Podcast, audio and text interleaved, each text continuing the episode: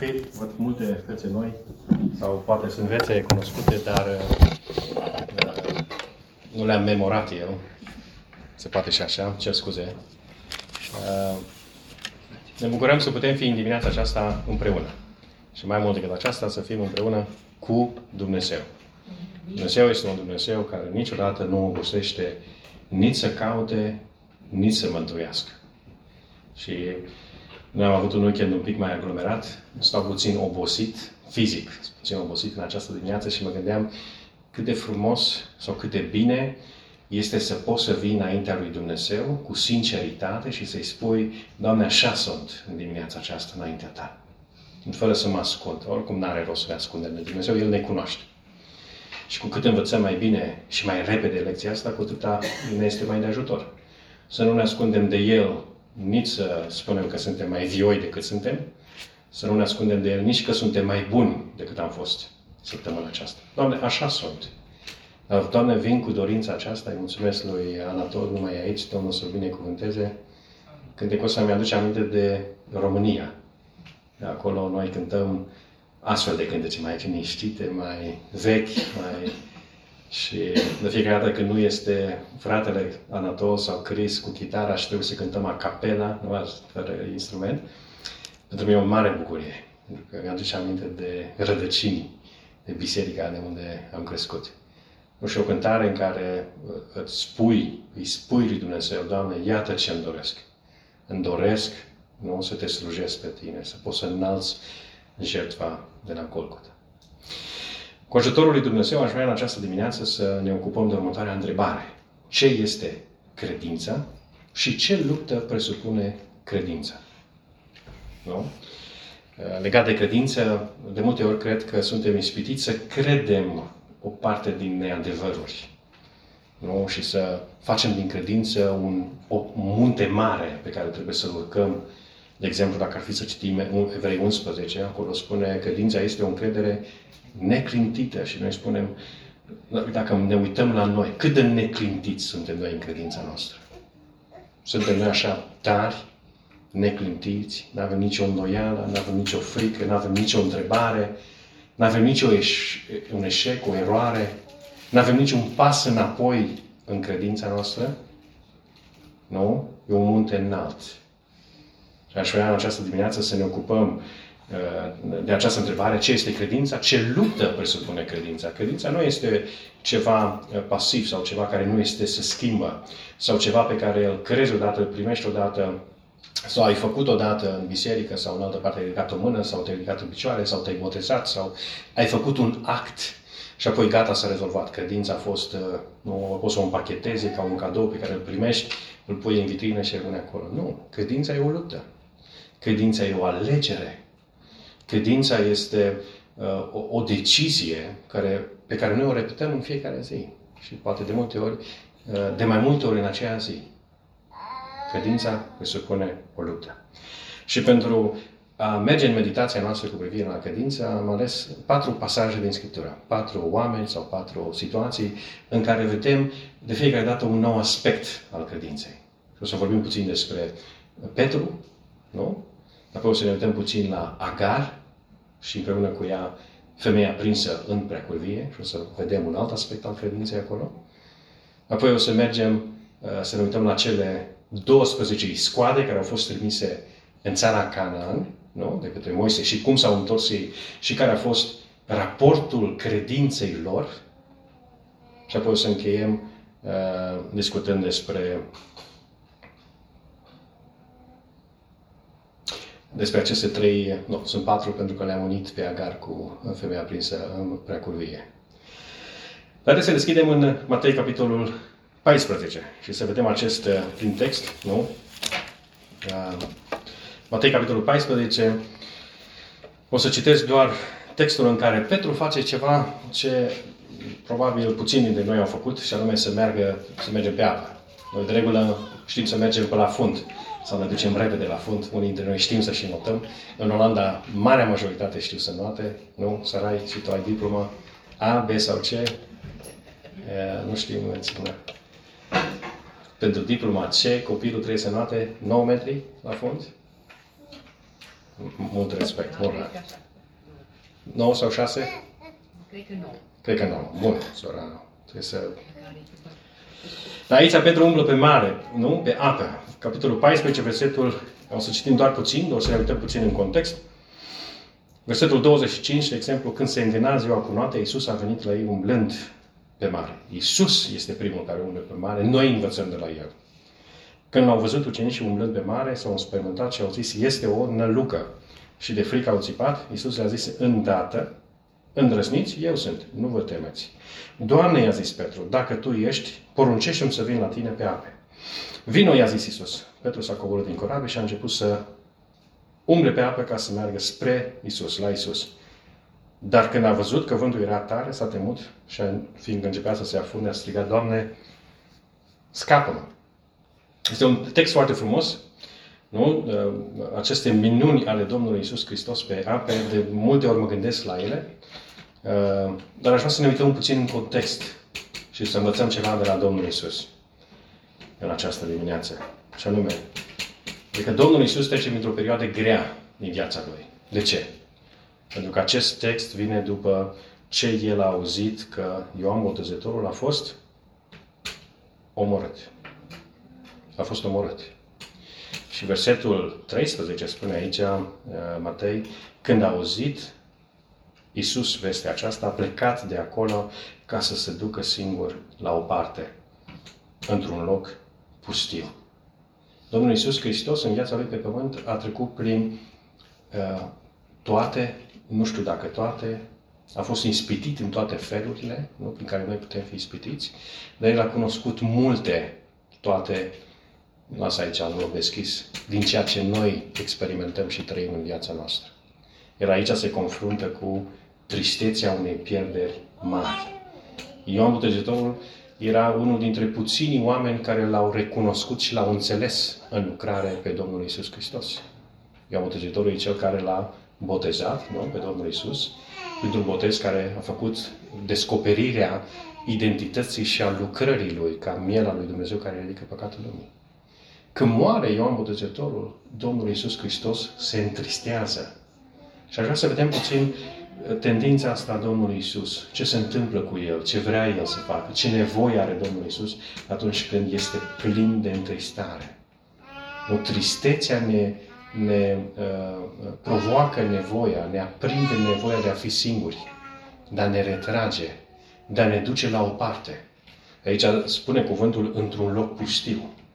Și e normal lucrul ăsta, nu? Pentru că tristețea uh, ne, ne oprește, ne, uh, da, ne încetinește mersul vieții și ne ajută să ne gândim la ceea ce mi s-a întâmplat. Tristețea, de fapt, e o emoție care ne învață să dăm drumul, spunea cineva, a ceea ce nu putem să ținem pentru totdeauna. Pentru că noi suntem trecători pe pământul ăsta și tot ceea ce noi experimentăm pe pământ este vremelnic. Nu luăm cu noi nimic în veșnicie. Tot ce avem, tot ce stăpânim, tot ce e în viața noastră și poate asta este o, așa, o mentalitate ușor depresivă, negativă, dar e vremelnic.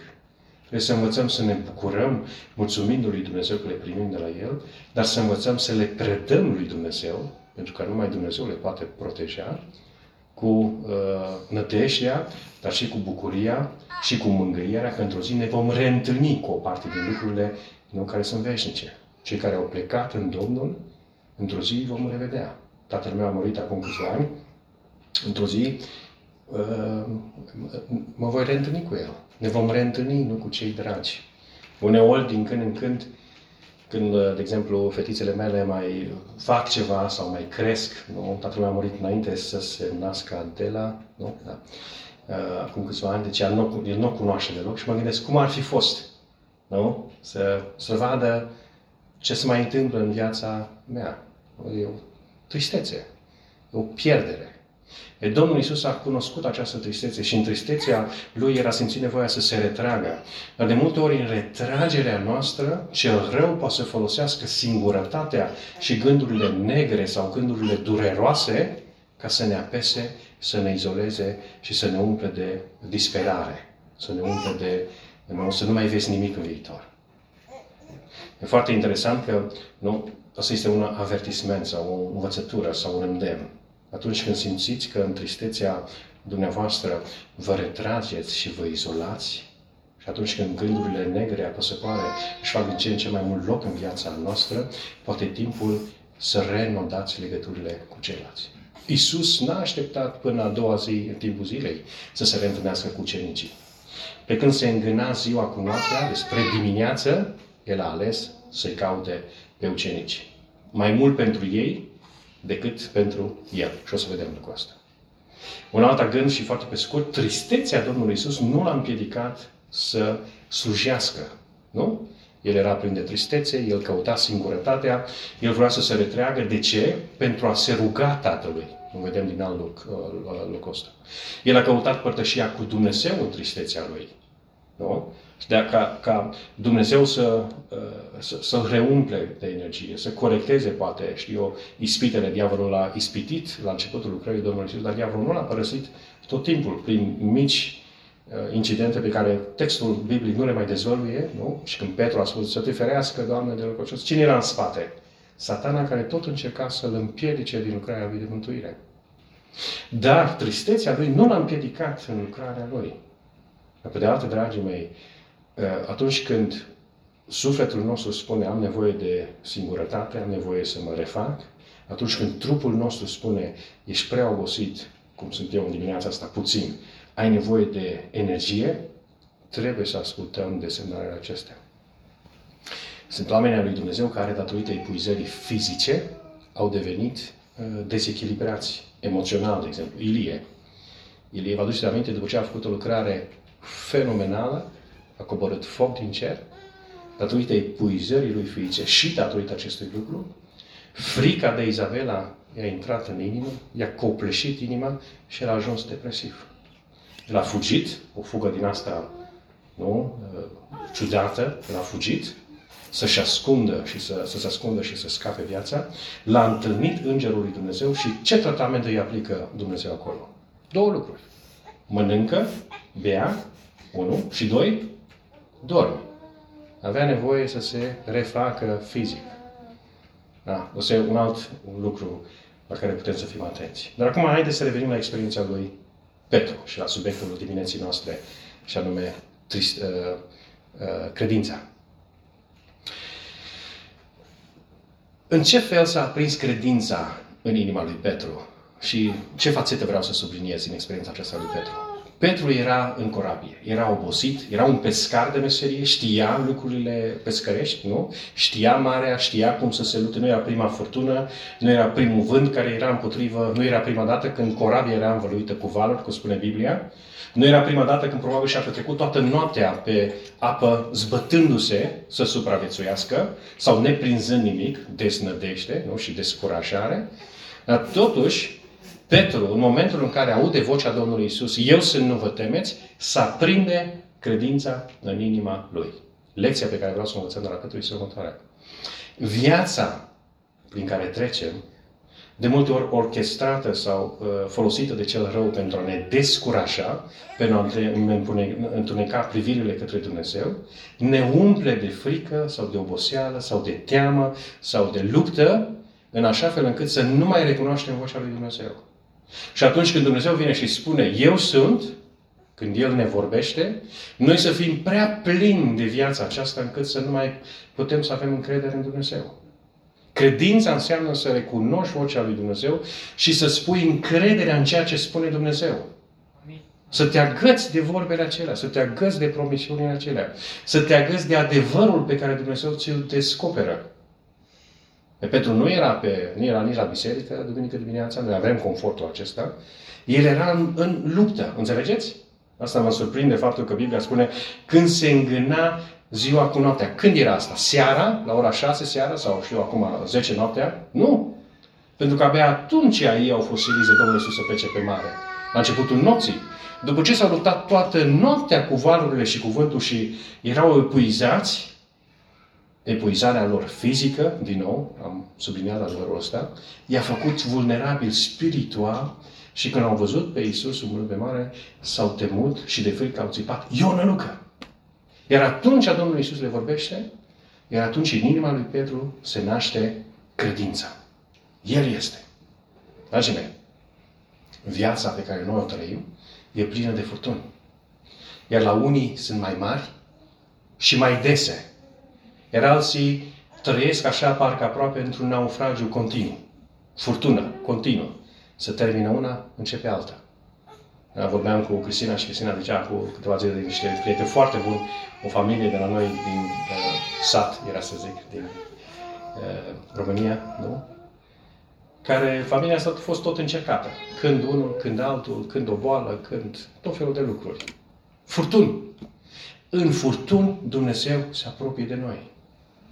Dumnezeu nici nu ne părăsește, nici nu ne lasă de izbeliște, este minciuna celui rău, că Dumnezeu nu se mai interesează de noi.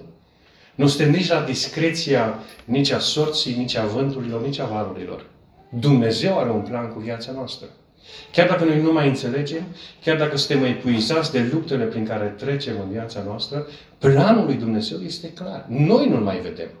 Iar uneori, epuizați de încercările prin care trecem, de frământările pe care le avem, să strecoară frica în inima noastră.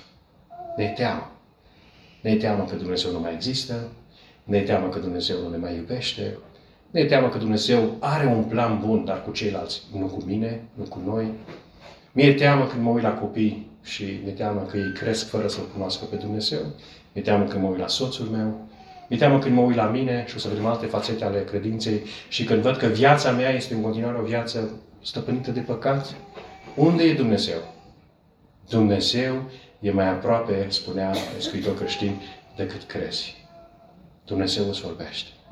Și când recunoști și auzi cuvântul lui Dumnezeu, asta este prima lecție a credinței, recunoaște această voce.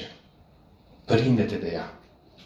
Când Petru aude vocea Domnului Isus, îi spune, Doamne, dacă Tu ești, poruncește-mi să vin la Tine. Și el începe să meargă. Mă și îmi gândesc, obosit, ud, frică, uh, frig, nu știu dacă era frig atunci, nu că ei acolo nu era foarte frig, sau era frig, nu știu lucrul ăsta. Nu? Și totuși îi spune, din credința lui îi spune, poruncește să vin pe ape la tine. De multe ori când Dumnezeu ne vorbește, ne cheamă și ne pune să facem lucruri care sunt împotriva naturii noastre, care costă ceva. Nu costă neapărat bani sau alte lucruri, ci costă să te încrezi. Parcă îți vine mai ușor să faci altfel de lucruri. Petru să meargă pe apă. Să vedem că Agar și ei s-a cerut ceva. Dumnezeu a cerut ceva în, în, experiența, lui, în experiența ei cu Dumnezeu. Și Petru începe să meargă pe apă. Cât timp a mers Petru pe apă? Cât timp s-a uitat la Domnul Isus. Cât timp realitatea prezenței Domnului Isus a fost mai vie în mintea lui decât realitatea valurilor și avânturilor care, eh, care erau împotriva. Înțelegeți? Asta e credința. Te zbați cu, n-ai un loc de muncă, n-ai o, n-ai o locuință, uh, copilul este bolnav, tu ești bolnav, sunt probleme în viața ta, sunt neînțelegeri, știu eu, poate cu o familie sau cu alta, în biserică sau în afara bisericii, cu vecinii, uh, uh, probleme mari. E o realitate care te invadează în fiecare zi. Și care, de multe ori, este folosită de cel rău să te învețe neadevărul despre Dumnezeu și despre tine. Și despre frați și surori. Și despre viața ta și despre viitorul tău. Dar Dumnezeu când vine la tine, agață-te, nu? Deci cuvântul lui Dumnezeu. Petru a putut să meargă pe ape atâta vreme cât s-a uitat la Domnul Isus și în mintea lui, în inima lui, porunca Domnului Isus era vie. La un moment dat a început să se uite în jur, la valuri. De ce te-ai uitat în jos? Petre, puteai să mergi până la Domnul Isus, te torceai în barcă. Nu era fantastic?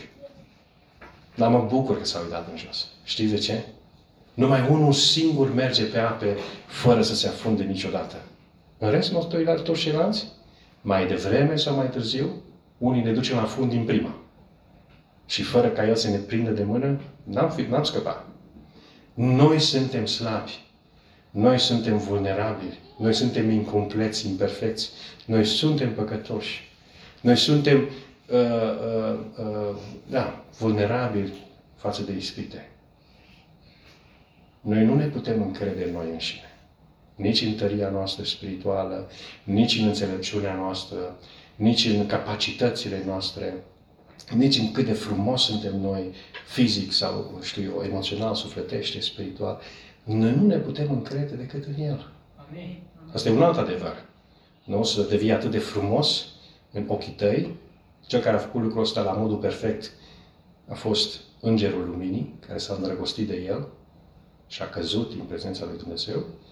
Dar sunt mulți farisei din aceștia care se ridică în picioare și spun, Doamne, îți mulțumesc că uite ce fac eu, uite cum sunt eu. Nu sunt ca ceilalți oameni care, nu? Sunt oameni aceștia aproape de Dumnezeu? Nu. Nu. În momentul în care Petru s-a uitat la valuri, a început să se scufunde. Slavă lui Dumnezeu că El a învățat lecția aceasta, că atunci când te scufunzi, trebuie să strigi din nou la Isus. 1. El nu te lasă singur. 2. După ce îți vorbește și te ridică și te pune cu picioarele pe stâncă și mergi frumos, dacă îți scântești din nou și cazi, El nu te părăsește. El te ridică din nou. Asta e lecția credinței numărul 1 pe care aș vrea să o împărtășesc cu voi. Realitatea vieții de multe ori întunecă privirile noastre către Hristos. Nu? Să învățăm să ne ținem de adevărul Scripturii. Haideți să ne uităm la Agar. Agar și femeia păcătoasă. Agar este o femeie pe care am descoperit-o recent din Scriptura. O femeie uh, care are o viață foarte ciudată, foarte grea, foarte dificilă. Vorbim puțin la o introducere, nu? De biserică acum câteva săptămâni. O sclavă care a fost dată, știu eu, cadoul lui Avram, că era sclava lui Avram, roaba lui Avram, Avram a dat-o lui Sara, în urma unor minciuni pe care oamenii aceștia lui Dumnezeu, fără să vorbesc de rău de Avram, că el rămâne părintele credinței, nu? În urma minciunilor lui, soarta unei femei devine așa, uh, un joc, nu? Jocul celorlalți. La urmă, ea trebuie să se culce cu Avram, primește un copil, e disprețuită de Sara, e alungată, uh, Dumnezeu îi spune, întoarce-te și supune-te. Iată, lecția, nu? Dumnezeu ne cere să ascultăm de ea. Dar vreau să ajungem la un alt episod. Episodul în care Ismael crește, Isaac se naște, copilul promisiunii din Sara, și la un moment dat, Sara îl vede pe Ismael că râde de Isaac. Și apoi uh, Sara îi spune lui Avram, Avram este înduplecat de Dumnezeu, este învățat de Dumnezeu, da, Agar trebuie să plece. Apoi Avram, într-o dimineață, se scoală, ia pâine, ia un burduf cu apă, îl pune pe umăr și spune, pleacă. Și femeia aceasta pleacă în pustie împreună cu băiatul ei, probabil adolescent, sau nu știu cât de mare, să fost 12 ani, ceva de genul ăsta. Oricum, nu era bărbat, nu era niciun copil foarte mic. Agar umblă, rătăcește prin pustie până să termină apa. Și apoi, ce face ea? Ia pe copil, îl pune sub o tufă, logic, nu? Că în pustie, soare, căldură, ce cauți? Umbra. Apoi se îndepărtează câțiva metri și spune ea să nu-l vadă când moare. Și stă acolo. Femeie cu o soartă tristă, Interesant, deduc eu o femeie care nu-L cunoaște pe Dumnezeu lui Avram, măcar că trăise atât de aproape de Avram și de Sara, sau poate îl cunoștea, nu știu lucrul ăsta. Cert e că ea, în nevoia ei, nu strigă după Dumnezeu. Nu? În disperare ei, că noi care suntem părinți, putem să ne imaginăm ce ar trăi inima unei mame, nu? Sau unui tată care trece într-o astfel de situație. Să te uiți la copilul tău, neputincios, să nu poți să faci nimic. Să știi doar că vine moartea, îl pierd și, și atât. Dumnezeu o caută pe femeia aceasta. În cea mai adâncă disperare, în cea mai mare desnădejde, Dumnezeu este prezent. Din nou, vedeți aceeași lecție? Uh, și Dumnezeu îi spune lui Agar, Agar, ia pe fiul tău, ridică-te în picioare și ține-l de mână. E un sfat bun? Ai putea să zici, păi, soare puternic, căldură mare, cum să stai în picioare? Cum să pleci de sub umbră? Cum să faci acest pas al credinței care e ilogic, care vine împotriva a ceea ce ai vrea să faci, împotriva înțelepciunii omenești. Înțelegeți? Fără să particularizezi, de multe ori Dumnezeu îți vorbește și ne cere lucruri care nu le putem înțelege bine, dar ele sunt între noi și Dumnezeu un test al credinței. Nu înseamnă să trăim, să facem lucruri nebunești în fiecare zi, de fiecare dată, pentru că noi trăim lucruri mari cu Dumnezeu. Acolo e o altă discuție. Nu? Dar de multe ori, sau uneori, Dumnezeu ne cere să facem lucruri împotriva a ceea ce e logic, a ceea ce e sănătos, ca El să testeze credința noastră. Disperarea ei, deznădejdea ei, dar aș mai zice eu, uh, soarta ei infimă, nu? Un nimeni, o sclavă, o roabă, care nu avea niciun drept în vremea aceea, cu care stăpânii ei putea să facă orice, inclusiv să o omoare, fără să fie o problemă legală. Am zis eu, nu e Biblia nedreaptă? Asta e o altă discuție. Nu? Dar nu o discutăm acum. Și totuși femeia aceasta, în cea mai adâncă îndeznădejde, e întâlnită, e căutată de Dumnezeu. Dragul meu, oricine ai fi tu în această dimineață, ce spun cu toată convingerea din Scriptura, ai aceeași valoare și preț înaintea lui Dumnezeu ca orice alt om de pe fața Pământului. Nimic din ce avem noi sau suntem noi nu face diferență între noi înaintea lui Dumnezeu. Nici dacă suntem bărbați sau femei, dacă suntem mici sau mari, dacă suntem învățați sau neînvățați, bogați sau nebogați. Istoria vieții noastre nu, nu, nu seamănă diferență. Modul în care trăim, dragostea lui Dumnezeu este uh, uh, completă și desăvârșită pentru fiecare dintre noi. Dorința lui de a te aduce acasă este la fel de vie față de tine, la fel ca față de un alt om. Femeia aceasta a fost căutată de Dumnezeu, întăpnită de Dumnezeu, nu? Și ridicată de Dumnezeu. Iar ea a avut de dus aceeași luptă, să se încreadă în Dumnezeu, în ciuda realității pe care o trăia. Dar ai putea să spui, frate, dar, dar cum vine dacă între mine și Dumnezeu stau lucruri pe care eu nu pot să mi le iert? Și asta e o întrebare. Când te uiți în trecutul tău și știi că ai făcut lucruri sau ai trăit lucruri sau ți s-au făcut lucruri, ai, ai trecut prin situații, prin experiențe de viață în care te simți vinovat, vina s-a transformat în rușine și știi, niciodată nu mai... Aici e un bloc între mine și Dumnezeu, e un zid între mine și Dumnezeu. Mai poate Dumnezeu să mă iubească. Și aici e o altă fațetă a credinței. Nu? Și despre ea vorbește femeia prinsă în precurvie. Femeia aceasta a fost ieșea un, o victimă, să zicem așa, vicleniei și a răutății oamenilor religioși în acea vreme.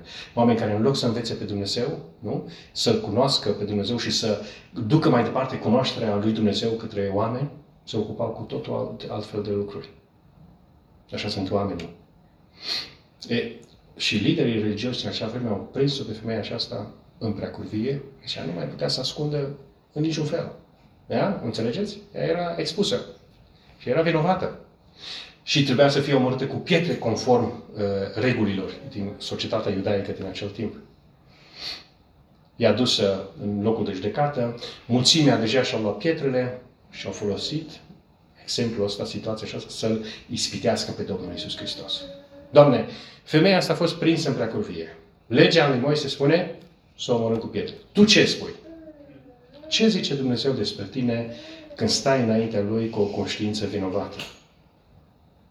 Ce spune Dumnezeu despre tine când ți s-a dat a doua șansă sau a treia șansă, când ești copil de credincios și ai plecat de acasă și nu mai trăiești cu Dumnezeu sau poate nu l-ai cunoscut niciodată pe Dumnezeu? Ce spune Dumnezeu despre tine când ai slujit în biserică, te-ai ridicat, ai vorbit sau ai cântat sau ai avut un rol în biserică și încet, încet, datorită furtunilor din această viață, nu, ai început să crezi minciunile celui rău și să te depărtezi de Dumnezeu. Ce spune Dumnezeu despre tine? Ce spune Tatăl uh, din cer despre tine? Ce simte El despre tine atunci când tu în floarea vieții ai plecat de acasă, luând cu tine averea tatălui tău o jumătate, declarând în felul acesta că îți dorești ca el să moară, nu asta e pilda tânărului risipitor, risipând tot ce ți-a dat Dumnezeu și la sfârșit, înfrânt de păcat, vrei să te întorci acasă. Ce simte Dumnezeu? Dumnezeu așteaptă și când te vede de la depărtare, aleargă înaintea ta. Asta este inima lui Dumnezeu. Domnul Iisus Hristos îi spune acestei femei puțin mai târziu, femeie, nimeni nu te-a osândit? Unde sunt părășii tăi? Nu? Unde sunt părășii tăi? Cel mai mare părăș, cel mai mare acuzator era chiar femeia aceasta. Nu recunoaște lucrul ăsta uneori să nu poți să te ierți? Lucrurile pe care noi nu le putem ierta sunt cel mai greu de rezolvat în viața noastră. Lucruri pe care le-ai făcut sau le-ai spus sau nu le-ai făcut, care poate a avut consecințe în viața altor oameni sau în viața ta.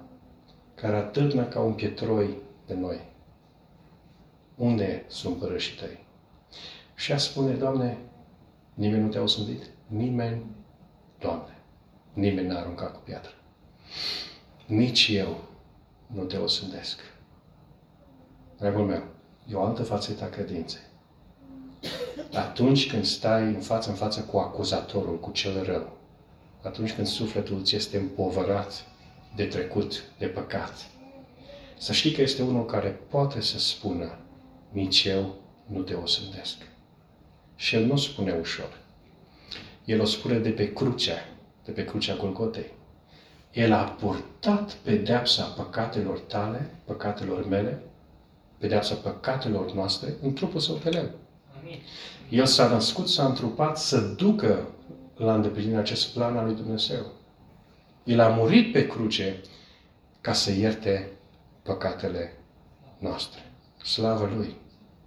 Și acum, dacă ar fi să ne uităm în Roman 5 cu 1, acolo spunem, deci fiindcă suntem, da, citesc pentru că textul e prea frumos și prea uh, bogat ca să-l citesc doar din memorie, spune, deci fiindcă suntem socotiți neprihăniți prin credință, avem pace cu Dumnezeu prin Domnul nostru Isus Hristos. El, Mântuitorul, poate să se uite la noi, poate să se uite la tine și să spune, nici eu nu te osândesc. Și a zice eu, eu cred că în dimineața aceasta El stă de vorbă cu noi. Măcar cu o parte dintre noi. Și ne vorbește despre cum am trăit, ne vorbește despre viața noastră, ne cheamă. Poate ne cheamă să ne ierte sau ne cheamă să ne întâlnească pentru prima dată. Nu, nu vă cunosc, nu știu, nu? Dar unde sunteți fiecare dintre voi. Aici Apostolul Pavel spune, suntem socrotiți, neprihăniți prin credință. Fără credință este cu neputință să fim plăcuți lui Dumnezeu. Fără credință este cu neputință să fim plăcuți lui Dumnezeu. Și prin credința în El suntem socotiți neprihăniți. Lui datorăm faptul că prin credință am intrat în această stare de har, care, de neprihănire, în care suntem și ne bucurăm în nădejdea slavei lui Dumnezeu. Nu numai că Dumnezeu ne iartă, dar Dumnezeu vine cu prezența Lui alături de noi. Asta e marea promisiune. Nu? El vine, așa cum Domnul Isus era aproape de Petru, El vine și umblă pe mare cu noi. El intră în corabia vieții noastre și merge pe mare împreună cu noi. El vine alături de noi la locul de uh, condamnare sau de judecată și vorbește cu noi și pleacă împreună cu noi de acolo. El vine în pustiul vieții noastre, nu, alături de Agar, și merge mai departe prin pustiu. Și despre Agar se spune, și Agar și Ismael au supraviețuit. Ismael a ajuns un om viteaz, un om puternic, s-a căsătorit, a avut copii, iar copiii lui au devenit voievozi. Asta este binecuvântarea lui Dumnezeu. Nu numai pe pământ, nu? Dar și în veșnicie. Credința. Lupta credinței. Ce vezi cu ochii tăi și ce îți spune Dumnezeu. Aș vrea să închei cu un text de, și un mesaj de avertisment. Nu? Și să ne uităm puțin la aceste iscoade din uh, uh, text, din numeri, numeri capitolul 13. Haideți să deschidem textul. Și acesta este un text frumos dacă îl privim din această perspectivă. Nu? Poporul Israel ajunge sub conducerea lui Dumnezeu, sub călăuzirea lui Moise, la granița cu Canaan, sunt aproape la sfârșitul călătoriilor. Și Moise trimite 12 scoadere să vadă cum este țara. Scoadele se întorc, iar ei încep să povestească. Capitolul 13, versetul 27. Iată ce au istorisit lui Moise. Ne-am dus în țara în care ne-ai trimis. Cu adevărat este o țară în care curge lapte și miere. Și iată-i roadele. Asta e o realitate. Nu? Au trecut pe acolo, au luat un strugure mare, sau așa îmi imaginez că și-au luat un strugure sau o rodie mare, l-au dus pe, nu? Textul ăla probabil că e în mintea fiecărui creștin care a crescut într-o casă de creștini, nu cu poza aia pe umeri. Dar poporul care locuiește în țara aceasta este puternic. Cetățile sunt întărite și foarte mari. Versetul 28. Banca am văzut acolo pe fiii lui Anac, că erau niște uriași. Și asta e tot o realitate. Nu numai o țară frumoasă, dar și multe pericole, multe amenințări, uriași. Și de asta avem în viața noastră.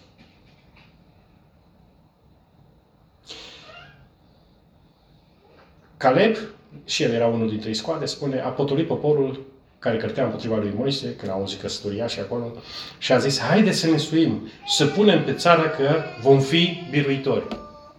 Și întrebarea mea, dragii mei, de unde vine credința lui Caleb și a lui Iosua? Amândoi au avut aceeași poziție. Cele zece iscoade s-au dus în țara Canaanului, au văzut o țară frumoasă, o țară bogată, o țară plină de izvoare, de câmpii, nu? mănoase, în comparativ cu pustia în care rătăciseră ei până atunci, care nu avea nimic decât câte o oază aici și acolo, nu? Era o țară în care cu adevărat curgea lapte și miere. Dar era și o țară plină de cetăți întărite, oameni, războinici, uriași. Dar totuși Caleb și Iosua au încrederea că vor fi biruitori. De unde vine credința lor? Pentru că celelalte 10 iscoade spuneau, nu putem să ne suim împotriva poporului acesta, că sunt mai tari decât noi. Aveau ei dreptate? Eu cred că da. Evreii erau muncitori, îi făceau cărămizi, asta era meseria lor, asta, era, asta erau abilitățile lor. Nu? Ei nu erau războinici, nu purtaseră armele, apoi prin pustiu erau obosiți, nu? erau pe când cei care locuiau în țara, în țara Canaan erau, aveau cetăți, aveau cetăți întărite, aveau oști, aveau experiență război, cu adevărat erau și uriași, cu adevărat erau și mai tari decât poporul evreu. Și asta e o realitate. De multe ori, lucrurile care ne descurajează sau care ne împovărează sunt adevărate în viața noastră. Pierdem pe cei dragi. Pierdem și eșunăm. Nu avem o locuință. Nu avem suficienți bani sau avem puțin bani sau știu, ni se întâmplă lucruri groasnice în, în, în țara asta în care am ajuns sau trăim în nesiguranță. Nu? Nu prea sunt adevărate. Poporul e mai tare ca noi. De unde vine credința lui Iosua și a lui Caleb? Versetul 6, 7, 8 și 9. Versetul 8, capitolul 14. Dacă Domnul va fi binevoitor cu noi, ne va duce în țara aceasta și ne va da. Caleb n-a spus, nu există uriași. Caleb n-a zis, uh, nu sunt așa pricepus la război. Înțelegeți? Caleb nu și-a cântărit șansele de victorie față de popoarele din Canaan. Caleb n-a negat viața de păcat. Caleb n-a negat alegerile greșite din trecut. Caleb n-a negat grijile, problemele vieții. Înțelegeți? Caleb n-a negat dificultățile prin care trecem, dar Caleb a zis, dacă Dumnezeu este cu noi. Pentru că împreună cu Dumnezeu suntem mai mult decât biruitori. Dragii mei, acesta este mesajul meu din această dimineață. Credința nu este să nu-ți pese sau să nu vezi sau să nu simți problemele acestei vieți. Ele sunt în viața noastră. Dar credința să uită la o altă realitate. A prezenței lui Dumnezeu. A iubirii lui Dumnezeu. A credincioșirii lui Dumnezeu. A planului lui Dumnezeu pe care îl are cu viața noastră. A credinței, și asta e foarte important pentru tineri, a credinței că împreună cu Dumnezeu ești mai împlinit și mai satisfăcut omenește decât pe căile păcatului fără Dumnezeu a credinței că inima ta, cum spunea fratele Florin, inima ta îți găsește desfătarea, îți găsește împlinirea, îți găsește liniștea în prezența lui Dumnezeu mai mult decât în droguri sau într-o seară de discotecă sau de, nu? Sau într-o relație care nu e după voia lui Dumnezeu sau știu eu, etc. Împreună cu Dumnezeu, inima noastră se liniștește, se împlinește și ceea ce credem că banii sau faima sau păcatul poate să ne ofere, găsim în prezența lui Dumnezeu. Și a zice eu, în prezența bisericii, în prezența fraților și a surorilor. Acolo de Dumnezeu binecuvântare. Acolo, nu? Când El se descoperă. Caleb n-a negat nici faptul că erau uriași în țara Canaan, nici că erau iscusiți de la luptă și mai tari, El s-a uitat la Dumnezeu care făcuse o promisiune. În Roman, capitolul 5, ne-a spus, prin credința în Hristos suntem noi făcuți neprihăniți. Prin credința în Hristos intrăm noi în această stare de har în care noi suntem împăcați cu Dumnezeu. Iar prin credința în Hristos și pe baza meritelor lui Hristos putem noi să ne bucurăm în nădejdea prezenței slavei lui Dumnezeu în viața noastră. Ca indivizi, ca familie, ca biserică. Aceasta este credința. Despre Moise se spune, nu, în Evrei 11, că el înainta tare conducând poporul spre Canaan. De ce? Pentru că el îl vedea pe cel ce este nevăzut. Asta e credința. Dragii mei, unde e lupta credinței din viața voastră? Nu știu. Nici unde e lupta credinței din viața mea, da? nu știți voi despre mine. E cu îngrijorarea, e cu suferința sau cu tristețea, cu pierderea, e cu păcatul, e cu o viață din asta care uh, nici la început, nici mai târziu, parcă nu ți-a oferit niciun fel de aripi, nu? și te uiți la tine și ești, te simți ca o scândură, știu eu, valurile apei.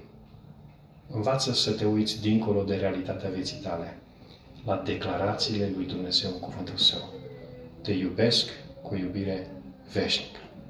De aceea îți păstrez bunătatea mea. Spune cuvântul. Domnul să vă binecuvânteze, să puteți să luați cuvintele acestea în inimă, să vă puteți ancora de ele și în felul acesta să vă puteți găsi liniștea alături de El, alături de biserică și în felul acesta să puteți crește, nu numai singuri, ci împreună cu noi. El să ne dea har. Amin. Amin.